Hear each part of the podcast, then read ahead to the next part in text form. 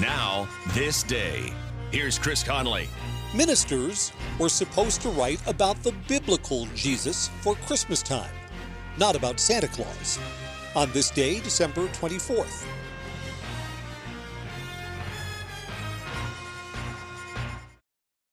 At the YMCA, finding your why starts by making an impact together, touching lives for the better.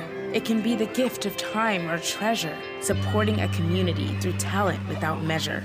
Here, compassion fuels commitment, finding fulfillment through enrichment, serving and improving. What a way to live, and what a gift it is to give.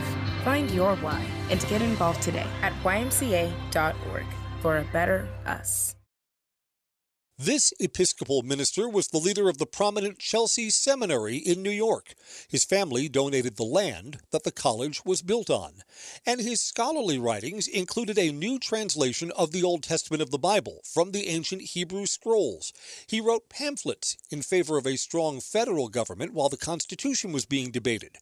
But he also wrote poetry and one of his best known poems was about Christmas, with no mention of the baby Jesus. It was a poem about St. Nicholas delivering presents.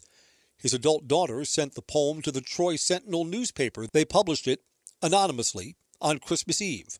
Only 21 years later did the Reverend Samuel Clement Clarke Moore take credit for writing A Visit from St. Nicholas, or Twas the Night Before Christmas, on this day, December 24th, 1823. And on this day, may you hear the prancing and pawing of each little hoof. I'm Chris Conley.